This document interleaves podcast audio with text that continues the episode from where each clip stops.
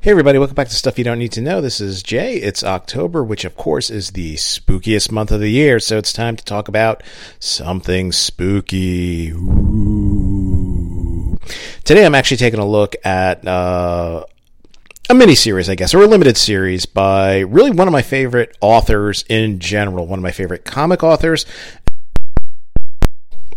So, back in uh, 1993, DC decided to launch Vertigo. Vertigo, of course, was sort of like their, and still is really to this day, is their more sort of adult themed or adult line of comics. Um, Neil Gaiman, who at that time was writing for DC, was writing uh, The Sandman, did this limited series about a character uh, within the Sandman series uh, who's actually. Um, the older sister, yes, the older sister of the Sandman, uh, otherwise known as Dream, uh, and that would be Death. And this limited series was known as Death: The High Cost of Living. Uh, so, like I said, this came out in 1993. Um, I believe around the springtime. I remember that because I was headed towards college graduation. Um, I was actually off doing an internship and in another state. I had stumbled upon a comic store uh, at this time in 93. Uh, the comic bubble really uh, either had burst or it was really just about to burst. Uh, I really was kind of losing my interest in comics. I mean, I was kind of going through the motions and, and collecting and whatnot. And I saw the first issue of Death, the High Cost of Living sitting there on the shelf, and I was just intrigued.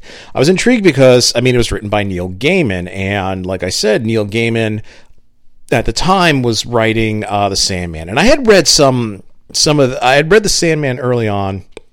I believe Sandman started back in 89. And I think Neil Gaiman wrote it all the way through to, I believe, about 96. Uh, I'd have to check on that, though. So I was intrigued. Uh, I think I think what it was is, is I was really getting um, I was really getting kind of just just tired of a lot of the superhero tropes, and I just really felt that there was a couple of problems. Like I said, uh, there were there were um, I don't really how to explain this. I guess I guess I just felt that really aside from some titles like Sandman and and you know Hellblazer, Swamp Thing, things like that. I, I just felt I had grown up, but but comics really hadn't too much, and it was really just for me it was a lot of the same. Uh, around that time, I was heavily invested in in the X, you know, in the X's. You know, you had at that time X Men, Uncanny X Men, X Factor, X Force, uh, Generation X had come out lot of X's. And the thing is, is I had still to this day, I'm a fan of the X Men, but I, I just felt that between that and between DC, I don't know, DC just not really maturing, I guess, just really kind of almost writing what I felt at that time to be like kiddie stories. I just really felt like, okay, I'm getting ready to graduate college, and you know, this is yeah, maybe it's time to start to leave this stuff behind, I think.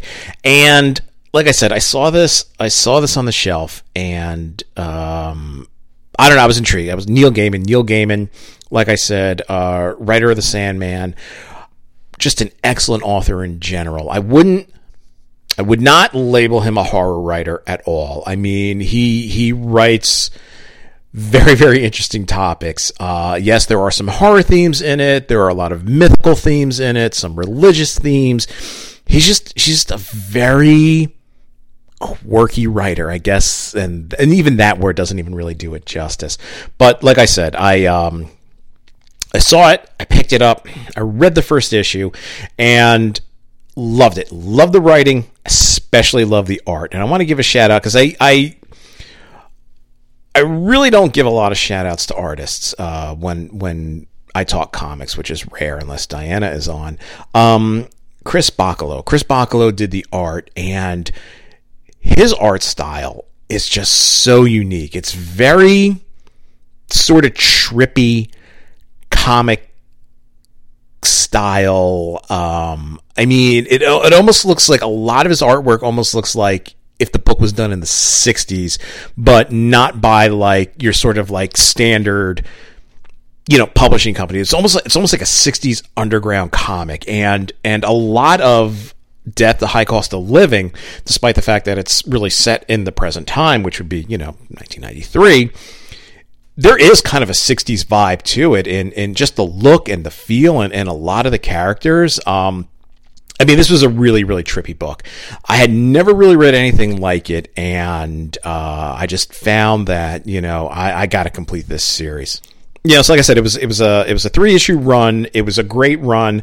Uh, you know, later on there would be you know there would be a couple other collections, uh, Death, Time of Your Life, and Destiny: A Chronicle of Deaths Foretold. But I mean, this is the one that really really kicked it off. This is this for me. This this one is still the best. So I'm gonna try to keep it light on spoilers if you haven't read it. But if you have read it, uh, definitely, definitely, if you have it anywhere, go back and read it. Um, or you know, go out and, and look for the uh, the graphic novel. You know, the uh, collection of it. Uh, you really, really won't be disappointed. Before I really get into it, uh, way back when, when Diana was hmm, I'm going to say 13, 13, maybe 14 years old. She came to me and she's like, uh, I want to get into comic books. Where can I get started? And I gave her two collections. The first one was Kingdom Come. And I pretty much said to her, um, you know, if you really like Kingdom Come, I really think you're just going to love comic books in general. The second one I gave her because, you know, even, even at that young age, for me, I, I felt it was a young age, um, she was a very eclectic reader. I mean, she read a lot of different stuff. I gave her Death the High Cost of Living. I told her to read Kingdom Come first because I said, you know, really, I said, if you can get through Kingdom Come and you really, really enjoy it, you're going to love comic books. You're going to love heroes. You're going to love all that stuff but also knowing her taste in in writers. I gave her Neil Gaiman. Uh, I knew it wouldn't be over her head, and, and she absolutely loved it. So, what we get here is we get once every hundred years, death takes on the form of a human, so she can better appreciate the lives that she takes to really basically taste mortality. It really kind of gives her an appreciation for her job. Uh, you know, and that's really kind of the essence of Death, the High Cost of Living. In it, Death is portrayed by a young girl, a young goth girl, eh, 16, 17 years old, we'll say, by the name of Didi. Um, you know, we're introduced to her early on, early on in that first issue, because it really centers around uh, a young boy uh, about the same age, 16 years old perhaps, uh, by the name of Sexton. Sexton is depressed. Uh, he is suicidal. Um, his mother is very, very distant. She's actually very, very flighty. Uh, perhaps a hippie that just just never grew out of it. Um, and his his stepfather his stepfather has something to do with the with the music industry, I believe, um, and he's also very very distant. Uh, quite honestly, Sexton doesn't really feel any affection towards him, and and very little towards his mother. Um, the way he looks at it, he's really just an uninteresting, ordinary person who's really never done anything and just really has nothing to look forward to in life. So he heads off to the junkyard. He's determined he's going to kill himself. And what happens is, is you know, as he's kind of standing there, I, I think he's thinking of you know maybe the the, the compactor or, or something, uh, he actually ends up slipping, falling, and getting a refrigerator trapped on top of him. Uh, Didi happens to come along. She helps him up. She introduces herself and basically explains that, you know, yeah, my name is Didi, but I'm death. You know, the whole once every 100 years, death takes the form of a human to really better appreciate her job. Sexton's like, this chick is crazy. And really what we get here is just the adventures of death and Sexton. Um, like I said, she she takes the form of a human, really just just to appreciate our mortal existence, because you know, in the end, you know, she's the one that comes for us. Um, we do get a couple of side stories and and you're really kind of intrigued by them because there's two characters uh, well there's two characters uh, one of them is mad hetty who is actually is a villain in the sandman uh, and another one is uh, a being sort of taken taken the visage of an older man uh, it's actually very interesting the way chris bachalo draws him because you can tell he's an old man but his features are almost his features are almost sort of like distorted, like out of focus. So we know he's definitely otherworldly, and, and he's known as the Eremite.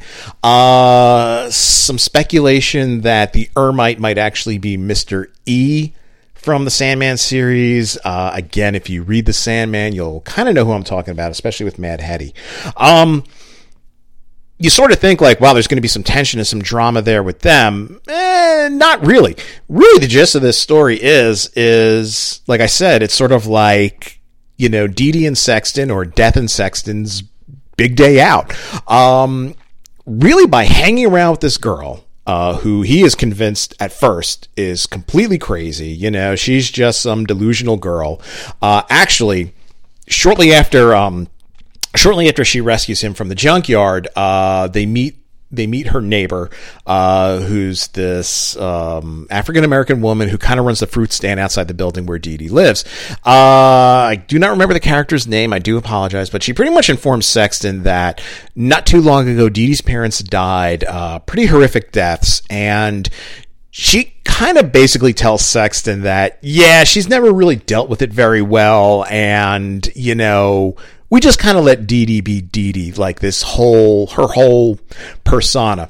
Uh, you know, so right away, Sexton's sort of like, uh, okay, I gotcha. You're not death. I mean, this lady just told me your backstory. And she's like, look, I can't just suddenly appear one day out of the, out of the blue and, you know, just be some rando person walking around.